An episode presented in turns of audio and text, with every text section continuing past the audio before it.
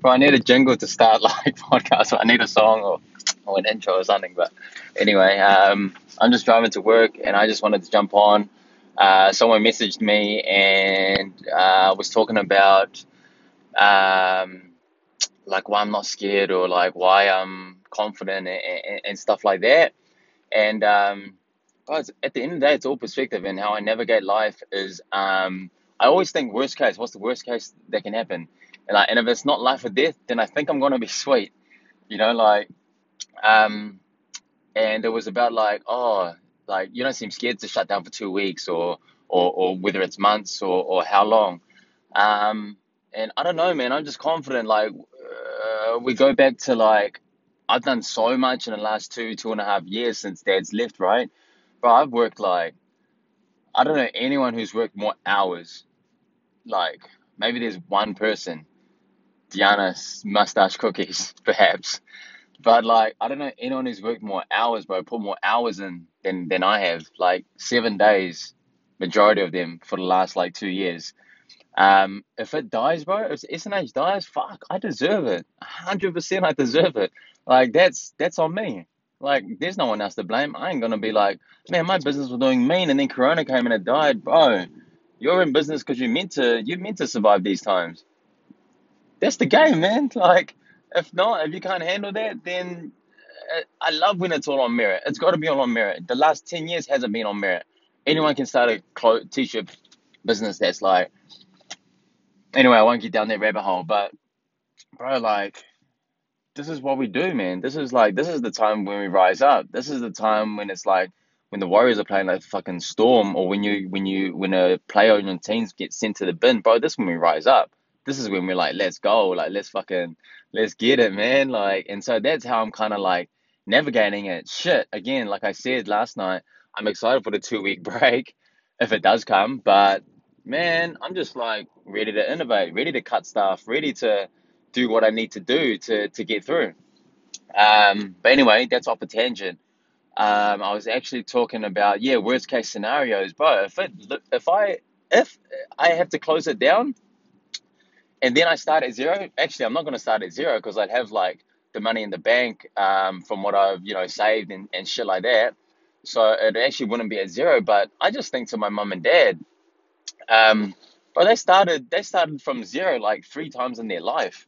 Like before the war started, they had to um, they buried all their money and gold and shit that they had. So that was one. Like they went to the um, Khmer Rouge um, which is like the national, uh, what is it called? Oh, yeah, genocide, national genocide, where they congregate everyone together. They remove all their shit. Everyone dresses the same. Everyone cuts their hair the same, bro. And they're forced to, forced to manual labor every day, and that lasted for like three years. But they did that. They lived through that when I was my dad's age. When dad was my age, they lived through that, bro. That's like the whole country shutting down the way it is, but then we're all being forced to work. Can you imagine that? Like, and this is like, we got 5 million in New Zealand. They had like 12 million, I think their population was at the time. Like, how do you even compute that? So, like, this, yeah, I might get the virus or, or freaking whatever, business might die, but bro, I'm in a way better spot than like what mum and dad were. So they went through that. And then after that happened, they went back to work. Like, the country was, you know, resettling and shit like that. And, um, you know, dad was making some money again. Um, I think he was buying and selling from the market. So like they would walk 10 k's overnight to the Thai border and then and then walk back so he could sell in the morning. Oh, what a life, man! Uh, but and then when they went from there to the refugee camp, they got robbed. so all their gold, all their money, and shit like that started from zero again. Refugee camp, um, they there was zero. And then when they're jumping from refugee camp to refugee camp, um, they got held at knife point again. Boom. Like bro, their life is a movie, and like they started from zero so many times. Came to New Zealand. I think Dad was forty.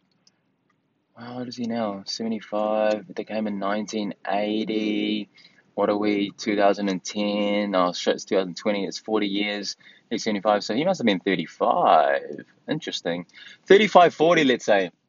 He came to New Zealand, bro. Couldn't even speak English. No money. Three kids.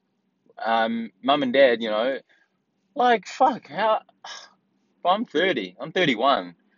Like, me starting at zero tomorrow, even if I got, for whatever reason, like, my banks got cleared out, lost my business, all of that shit, bro. I'm still in a better position. I'm still got 10 years on him.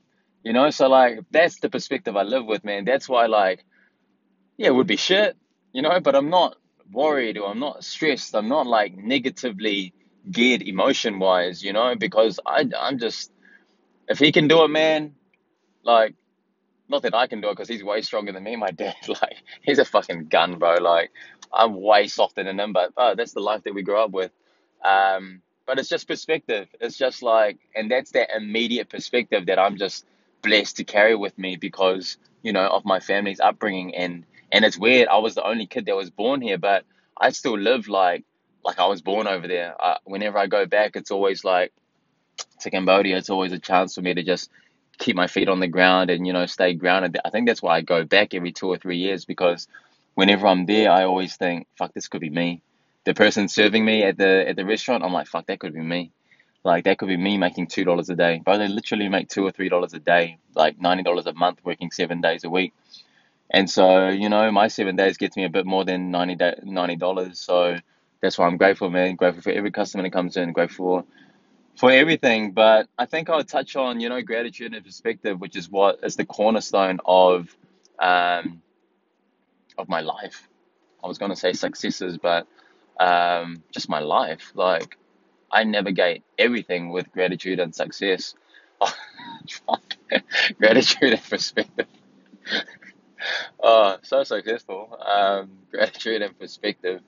Uh, but that's just the yeah a, a quick um, two cents of what I was thinking uh, this morning based on someone's message. But hope everyone has a an amazing Friday. I try to post this before I start work today. So yeah, man, happy Friday. Let's go.